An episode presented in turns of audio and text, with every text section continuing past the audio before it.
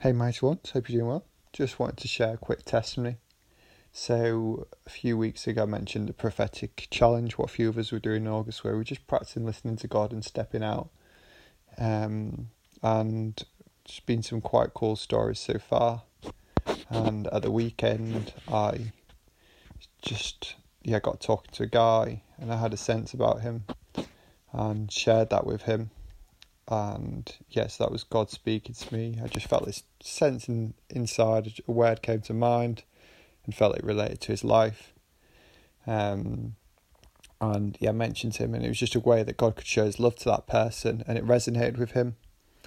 And yeah, he said, I, I asked if he wanted to give his life to Jesus. Um, um, not what I often ask, perhaps maybe what I should ask. Um, but yeah, it just felt like it's one of those ones where it came out of my mouth before I knew what I was saying, and he said yes, and explained to him a bit what that looks like, and he knows someone who can he can go to church with, and yeah, so it's exciting. Um, I find it exciting that like I've not really stepped out much in the last few years, and as I've started to more in the last few weeks already, and seeing someone come to give to life someone come and give their life to Jesus, um, which I've not seen for a while, or I've not done it for a while. Um, so yeah, exciting times. So God is on the move, um, and yeah, I think it's.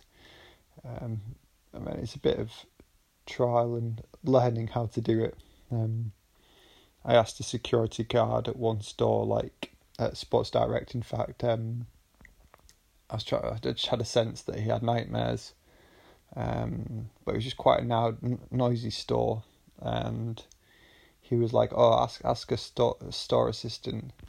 So I think I think he was thinking I was asking for a particular product rather than um, actually whether he had nightmares.